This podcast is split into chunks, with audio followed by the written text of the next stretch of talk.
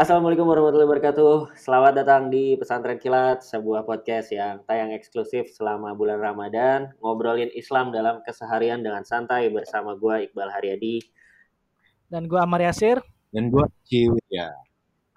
Siap, masih di bulan Ramadan. Sekarang hari ke 23 ya. Bener gak? 20, 23 atau 24 ya? Udah minggu terakhir makanya lupa harinya. 23 atau 24 gitu. Betul. Iya, iya, iya. Nih hari ini Pak asli aus banget gue setuju Mar. Hari ini hari hari terhaus. Terhaus sih.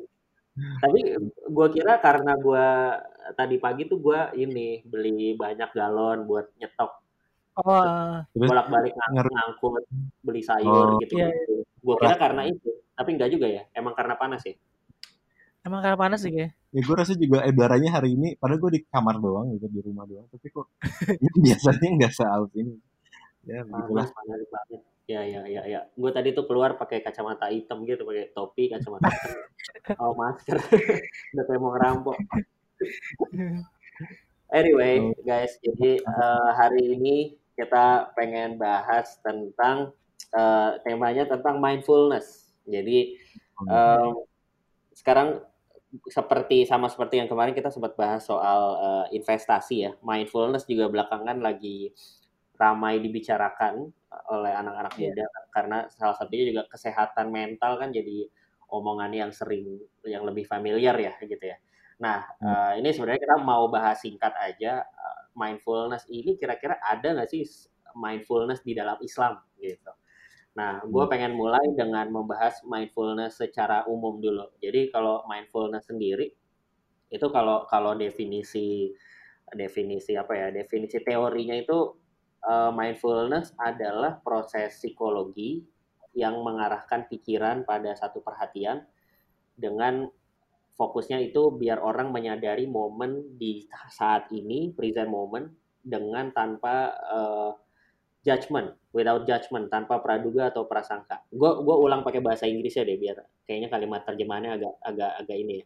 Mindfulness is the psychological process of purposely bringing one's attention to experiences occurring in the present moment without judgment, which one develops through the practice of meditation and through other training. Jadi uh, intinya sih sebenarnya orang jadi kalau gue mengambil apa uh, bahasa salah satu teman gue yang praktisi mindfulness yang cukup terkenal Aji Santoso Putro itu bahasa dia sadar penuh hadir utuh. Jadi orang yang mindful itu orang yang sadar penuh dan hadir utuh. Dia sadar secara penuh apa yang dia lagi pikirkan, apa yang dia lagi akan katakan, apa yang dia akan uh, lakukan itu dia uh, sadar sepenuhnya dan dia hadir di uh, momen saat ini secara utuh gitu. Karena uh, mungkin mindfulness juga makin makin real, relevan karena kan sekarang kita terbiasa dengan gadget ya. Dan itu hmm. orang-orang uh, stres makin tinggi terus orang-orang mudah terdistraksi. Jadi kadang-kadang kita lagi ngobrol sama orang tapi sebenarnya pikiran kita lagi ada di Instagram pikiran kita lagi ada di gitu-gitu kan. Nah biasanya mindfulness ini kalau di yang paling sering kan dikembangkannya lewat momen-momen meditasi lewat momen-momen uh, yoga itu biasanya yang populer orang-orang melakukan eh, praktis-praktis mindfulness gitu. Nah pertanyaannya kan bagaimana sih mindfulness ini di dalam Islam? Apakah ada konsep mindfulness di dalam Islam dan jika ada uh, itu seperti apa yang diajarkan dalam Islam gitu? Oke hmm, oke. Okay, okay. Gue tertarik sih dengan tadi uh, statement bahwa uh, sadar penuh hadir utuh gitu ya. Maksudnya itu kan sebenarnya hmm, apa ajakan untuk atau statement atau apa uh, uh, ya state di mana kita tuh bener-bener um, menyadari gitu kita tuh apa yang kita akan lakukan itu dampaknya akan apa ya kira-kira sebelum kita melakukannya.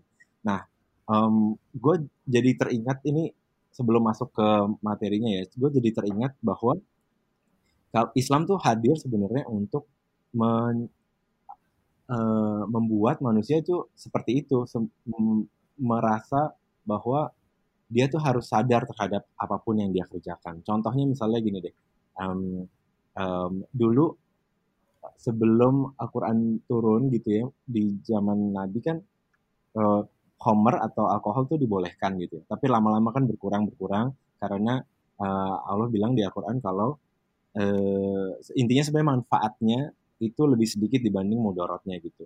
Tapi yang mau yeah. gue highlight itu sebenarnya ada di surat 4 ayat 43 tuh uh, Wahai orang yang beriman, janganlah kamu mendekati sholat ketika kamu dalam keadaan mabuk.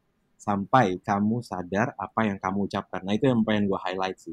Sampai kamu sadar apa yang kamu ucapkan. Dengan gitu sebenarnya kita tuh diminta um, untuk sadar, untuk mindful, untuk uh, apa tadi yang Iqbal bilang sadar penuh hadir utuh itu sih.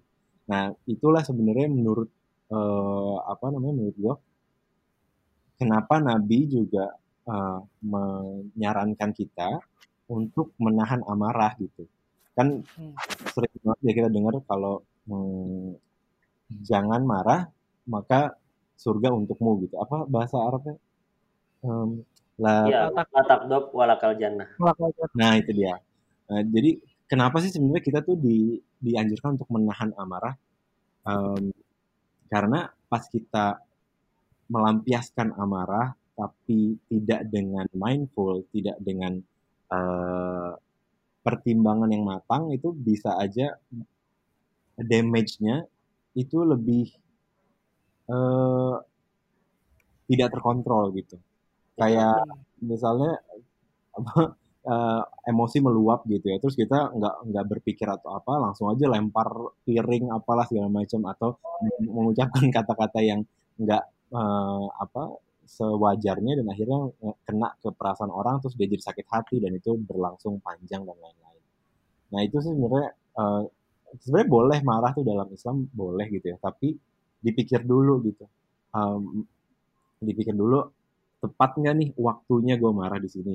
Terus kalau emang tepat, terus um, apa yang apa pelampiasan marah itu yang tepat untuk um, menjadi efektif gitu ke depannya. Uh, hmm. Kalau yang kita ingat kan di hadis Nabi itu kalau misalnya kita dalam keadaan marah, pas kita lagi berdiri, kita disuruh duduk ya kan. Kalau hmm. udah duduk tapi masih marah juga, kita disuruh tiduran. Kalau masih marah juga, ambil air wudhu terus habis itu um, sholat gitu dua rakaat. Dengan begitu sebenarnya kita jadi um, um, latih diri untuk sadar dulu ini sebenarnya gue penting banget nggak ya marah gitu karena hawa nafsu tuh Al-Quran juga menyebutkan hawa nafsu tuh uh, selalu mendorong kepada uh, keburukan gitu yang nantinya akan uh, kita akan sesali di kemudian hari. Mungkin pas marah atau pas lagi nggak mindful tadi tuh kita um, uh, apa uh, pas lagi pas lagi nggak mindful itu kita ngerasa kayak udah tepat banget nih waktunya gue pengen marah aja gue lampiasin tapi hmm. nanti pas udah selesai marah kan kita biasanya kayak harusnya gue nggak usah gitu-gitu banget ya gitu itu sih kalau dari ya. Islam uh, yang Nabi sampaikan um, ada hadisnya itu berilah aku wasiat gitu kan kata, kata ada seorang laki-laki bertanya kepada Nabi berilah aku wasiat terus Nabi Muhammad menjawab uh, janganlah engkau marah habis itu orang itu nanya lagi berikan aku wasiat Nabi menjawabnya sama kayak gitu lagi berulang kali jadi segitu pentingnya kita untuk menahan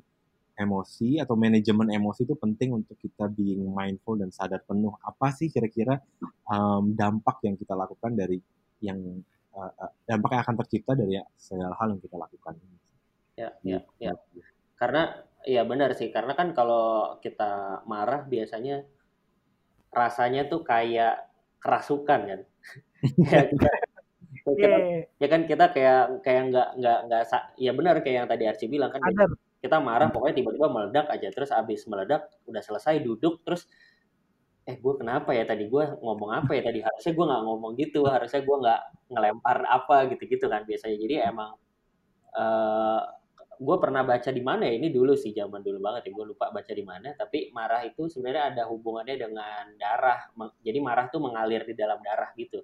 Okay. uh, eh, makanya makanya eh ada dua ada dua hal. Marah itu gue lupa ini uh, teori dalam Islam atau teori psikologi gitu ya. Jadi intinya marah itu satu mengalir di dalam darah, kedua uh, marah itu bahannya tuh api. Makanya kenapa kita di, diminta untuk eh, dianjurkan untuk berwudu itu bu, supaya lebih adem itu satu hal. Hmm. Terus kenapa diminta untuk duduk kalau duduk uh, tiduran dan lain-lain itu untuk membuat darahnya ibaratnya peredaran darahnya lebih Hmm. lebih Lebih kalem.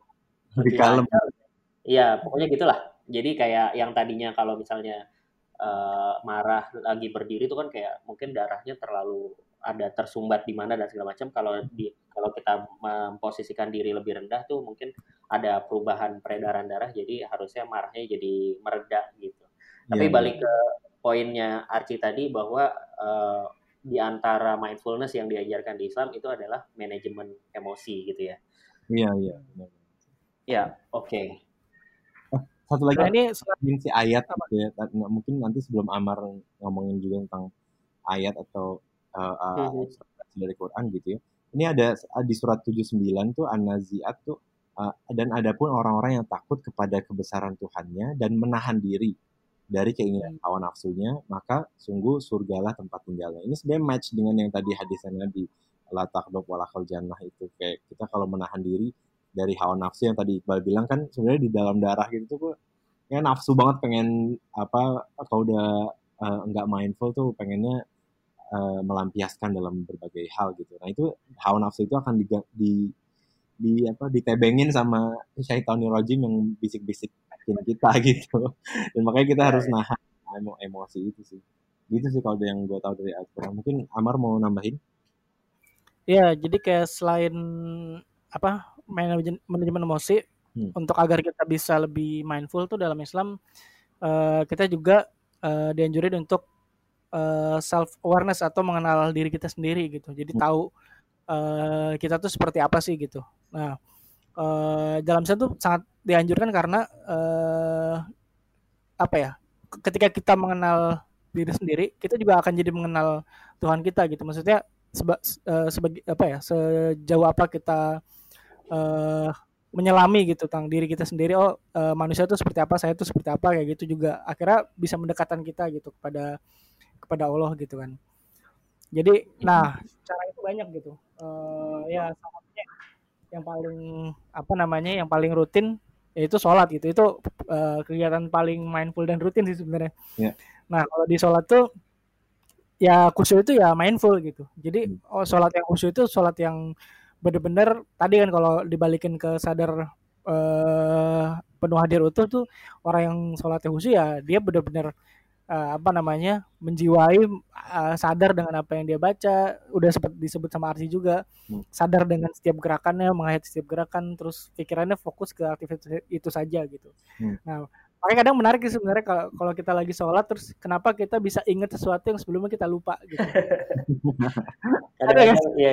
nah Iya, itu tuh itu tuh ada ada gue pernah pernah ada bacaan soal itu karena ketika kita sholat itu tuh pikiran kita ada dalam satu state Heeh. eh, apa istilah mungkin alpha state apa gitu. Yang itu tuh sangat eh, tenang sangat konsentrasi sehingga kita malah ingat sesuatu yang sangat yang sebelumnya kita lupa dan kita berusaha ingat ingat ingat gitu. Oh, tapi pas kita sholat state-nya tuh lagi sangat apa ya ibaratnya tuh fokus banget sampai kayak ting gitu. Dapat kayak ada ada ada ada tingnya gitu ada ada te- apa aha momennya kayak oh iya ya. Tapi kita lagi sholat gitu. Iya, iya, iya, iya. Nah, Jadi kayak ini terus jadi kayak Apa? buka, jadi kayak ngebuka apa ibaratnya kayak yang tadinya kita nggak bisa lihat bagian otak kita yang mana terus jadi kelihatan gitu ya. Oh ini nih. kelihatan tapi kadang udah selesai sholat tuh lupa tadi ingat apa ya ya, gitu.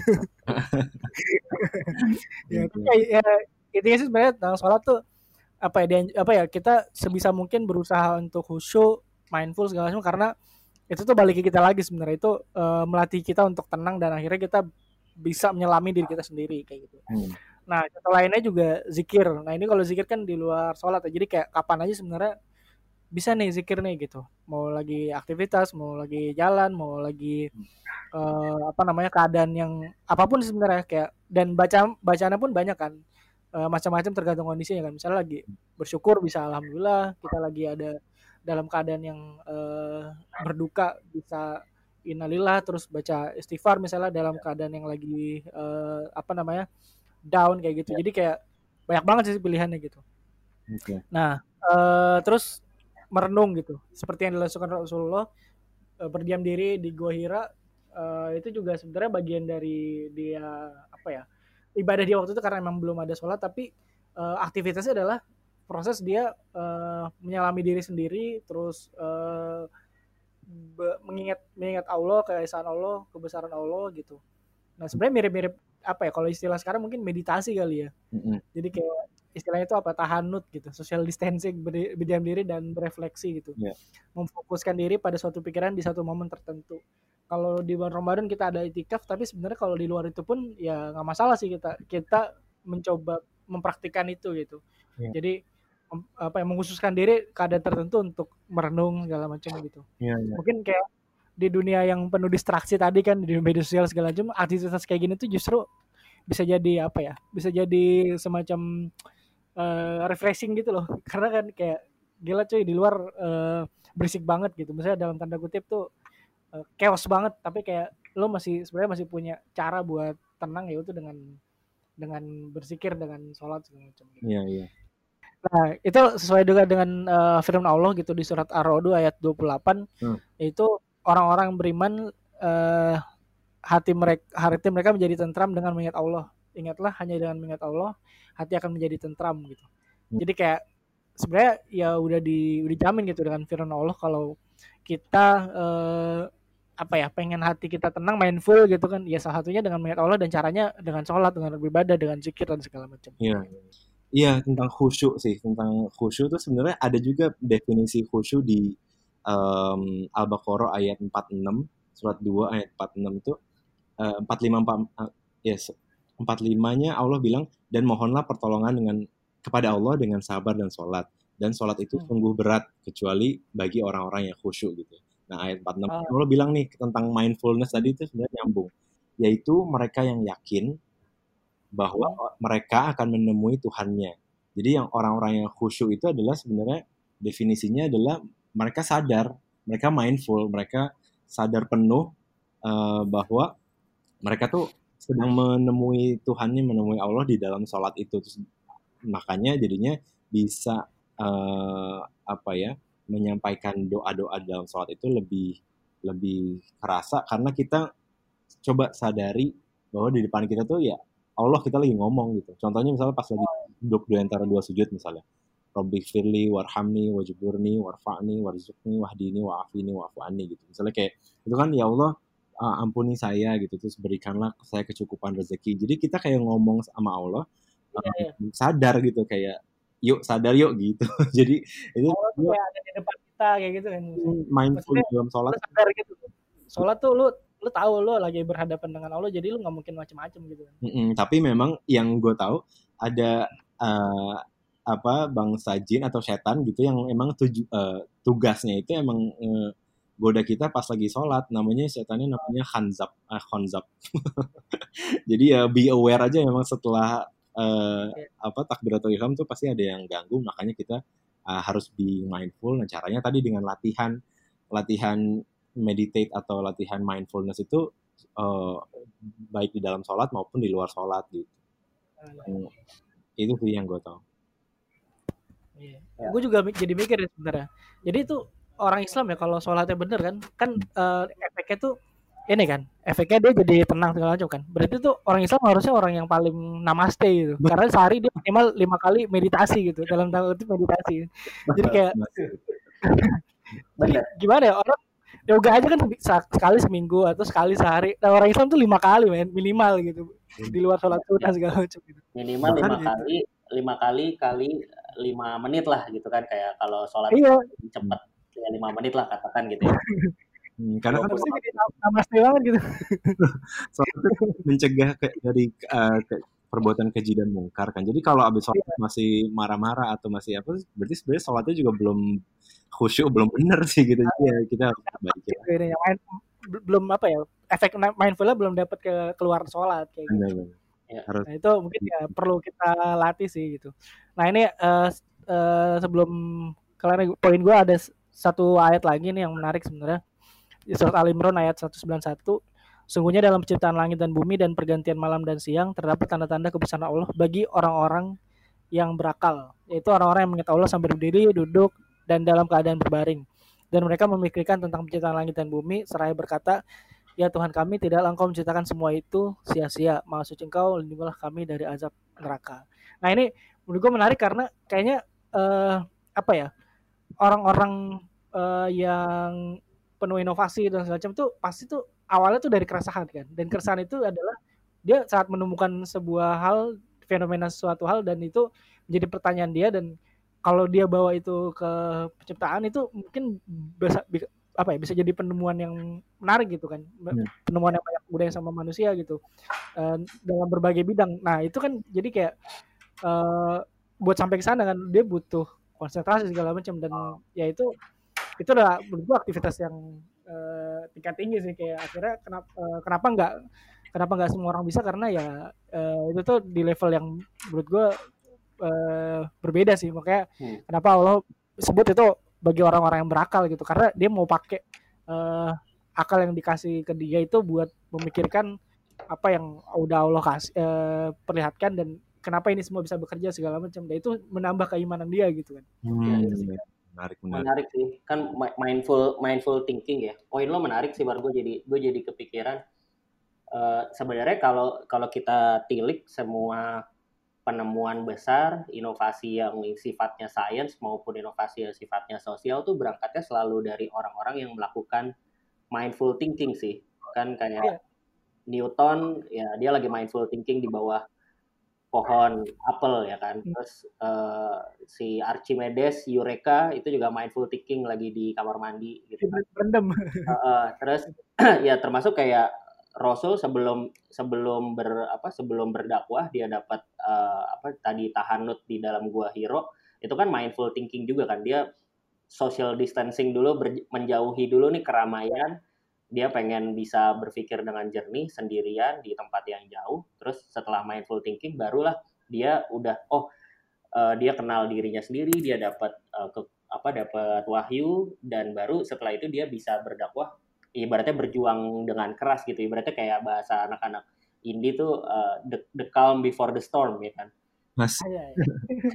bahasa Iya, jadi uh, emang gitu sih. Uh, ya artinya gue gua balikin ke kaitan antara mindfulness dan uh, apa dan Islam tadi ya maksudnya bahwa memang semakin sering kita semakin terbiasa kita melakukan mindful thinking atau dalam konteks apa dalam konteks mindfulness secara umum kan lewat meditasi atau kalau dalam Islam lewat sholat itu berarti kita semakin terbiasa juga untuk melakukan pemikiran-pemikiran yang dalam sehingga ekspektasinya kita semakin sering juga atau semakin mudah juga kita menghasilkan pemikiran-pemikiran yang hebat gitu kan.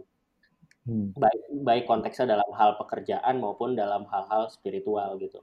Karena gue juga tadi yang tadi lo mention ayat uh, apa yang tadi ayat buat orang-orang yang berpikir itu kan kayak di surat uh, Al-Adiyat kalau gue nggak salah juga kan uh, ayatnya kan ini kan afala yang duruna ilal ibidi kaifa dan ya terus Allah nyebut tuh beberapa fenomena alam gitu kan bagaimana gunung ditinggikan, bagaimana langit di, di, di ditinggikan, bagaimana gunung di gitu. Ya, ya kayak gitu-gitu kan. Itu kan intinya mengajak manusia untuk coba dong mindful liatin nih apa yang udah Allah apa yang udah Allah ciptakan nih ada hal-hal keren yang bisa lo pelajarin gitu. Oh iya benar. Ibaratnya gitu. Iya iya. iya. Oke lanjut ya. Oke, ya. itu tadi berarti uh, bagian dari mindfulness ada aktivitas-aktivitas dalam Islam seperti sholat, zikir, dan lain-lain ya. Nah, terakhir gue mau tutup uh, mindfulness dalam Islam itu sebenarnya di dalam Islam juga ada konsep-konsep apa ya bilangnya konsep-konsep filosofis lah konsep-konsep filosofis hmm. mindfulness di antaranya misalnya konsep keseimbangan nah konsep keseimbangan di dalam Islam itu ada banyak tapi mungkin gue sebut salah satunya kita di di dalam apa ya uh, keyakinan kita itu di keyakinan kita pada Allah itu dituntut untuk menyeimbangkan antara khauf dan roja. Jadi khauf itu artinya rasa takut, roja itu artinya rasa harap. Jadi kita sebagai hamba Allah itu diminta sebenarnya untuk ada rasa takut gitu kan kepada Allah. Ibaratnya Allah kan ada me, apa memberikan uh, larangan-larangan, terus ada dalam tanda kutip ya ancaman-ancaman. Kalau misalnya kita tidak melakukan ibadah kita akan masuk neraka dan lain-lain lah gitu. Ada dosa-dosa yang harus ditanggung dan seterusnya. Tapi di sisi lain itu juga harus diseimbangkan dengan muslim harus punya rasa harapan yang tinggi gitu bahwa Allah ini maha pengasih Allah maha penyayang Allah maha pengampun bahwa kita banyak dosanya kita harus takut iya tetapi kita juga harus tahu bahwa kita punya harapan Allah tuh kasih harapan juga bahwa Allah maha pengampun dan lain-lain nah ini harus diseimbangkan juga dan itu kan biasanya apa ya kalau di konsep-konsep mindfulness kayak uh, yin and yang kayak gitu-gitu kan itu juga oh, iya. iya. konsep-konsep keseimbangannya sama satu lagi tadi sebenarnya udah sempat dibahas juga sama Amar dan Archie uh, soal uh, ihsan. Jadi kalau dalam akidah itu ada tingkatan Islam, iman dan ihsan. Kalau Islam gampangnya Islam itu sekedar KTP lah gitu dalam tanda kutip ya. Uh, ber, bersyahadat terus melakukan amal-amal itu Islam. Tapi pada wajib ya. Ya gitu. Terus tingkatan berikutnya iman, orangnya benar-benar meyakini terhadap uh, apa yang ada di dalam Islam gitu iman pada Allah, iman pada Rasul, pada kitab dan seterusnya dan seterusnya. Nah yang terakhir tingkatan tertinggi itu ihsan. Nah ihsan ini sebenarnya menurut gue secara definisi ini uh, apa namanya definisi dari mindful, dari mindfulness, dari tadi apa iya. sadar penuh hadir utuh. Jadi ihsan itu kalau dalam Islam uh, artinya kalau bahasa Arab itu antak budallah ka anak taroh, failam takun taroh, fainahu yaroh. Jadi seseorang menyembah Allah seolah-olah dia melihatnya, melihat Allah dan hmm. kalaupun dia tidak sebenarnya tidak mampu melihat Allah, uh, dia tahu bahwa Allah melihat apa yang dia lakukan. Jadi orang ini yang nyambung sama ayat yang ayat Al-Qur'an 46 tadi ya, sebenarnya. Benar, benar nyambung. Jadi orang-orang yang sampai di tingkatan ihsan itu orang-orang yang super mindful adalah orang-orang yang tahu ketika dia melakukan sesuatu itu dia bisa membayangkan ini sebenarnya gue sedang melakukan ini karena diminta oleh Allah atau dilarang oleh Allah. Tapi kalaupun gue sebenarnya memang mata secara mata kasat gue nggak bisa ngelihat Allah, gue tahu Allah ngelihat gue gitu. Jadi dia sadar banget apa yang dilakukan. Nah itu udah tingkatan super mindful dalam Islam tuh ihsan namanya. Sebenarnya kayaknya kesadaran itu menjadi ini ya tali kendali kita dalam kehidupan. Misalnya kita melakukan mau melakukan sesuatu yang salah dan akhirnya menjerumuskan kita, kita jadi terkendali dengan uh, being mindful tadi, dengan sadar tadi. Apa sih sebenarnya konsekuensinya sebelum kita yeah. melakukan pekerjaan itu atau perbuatan itu gitu ya? Betul. Uh, itu kurang lebih ya bahasan soal mindfulness dari Archie dan Amar ada yang mau ditambahin nggak sebelum ditutup? Uh, satu sih menurut gua uh, memang sekarang meditasi dan mindfulness emang sangat sering ya terdengar gitu. Cuman uh, makanya kita mencoba meluruskan dari sudut pandang Islam ini seperti apa sih melihat mindfulness ini gitu.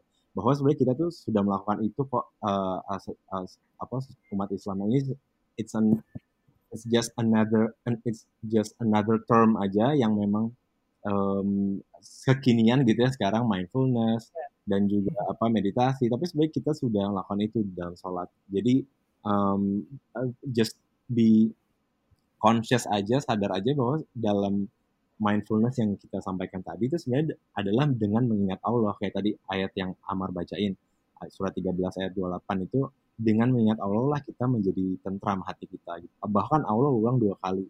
Dan kita sebenarnya di hidup ini cuma mencari ketenangan gitu kan. Mau cari ketenangan hidup dengan misalnya financial apa namanya freedom gitu ya uh, security gitu.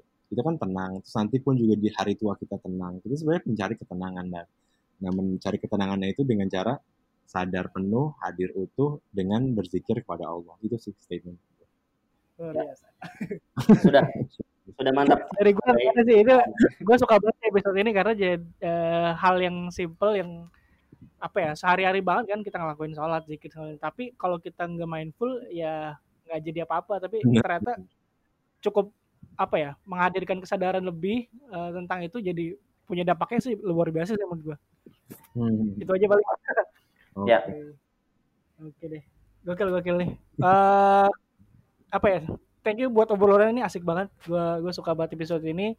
Nah, terakhir kalau kalian uh, yang dengerin mau kirim pertanyaan atau usulan topik boleh email ke kita di podcast podcast eh podcast pesantrenkilat at gmail.com atau DM IG di at pesantrenkilat pakai S gitu.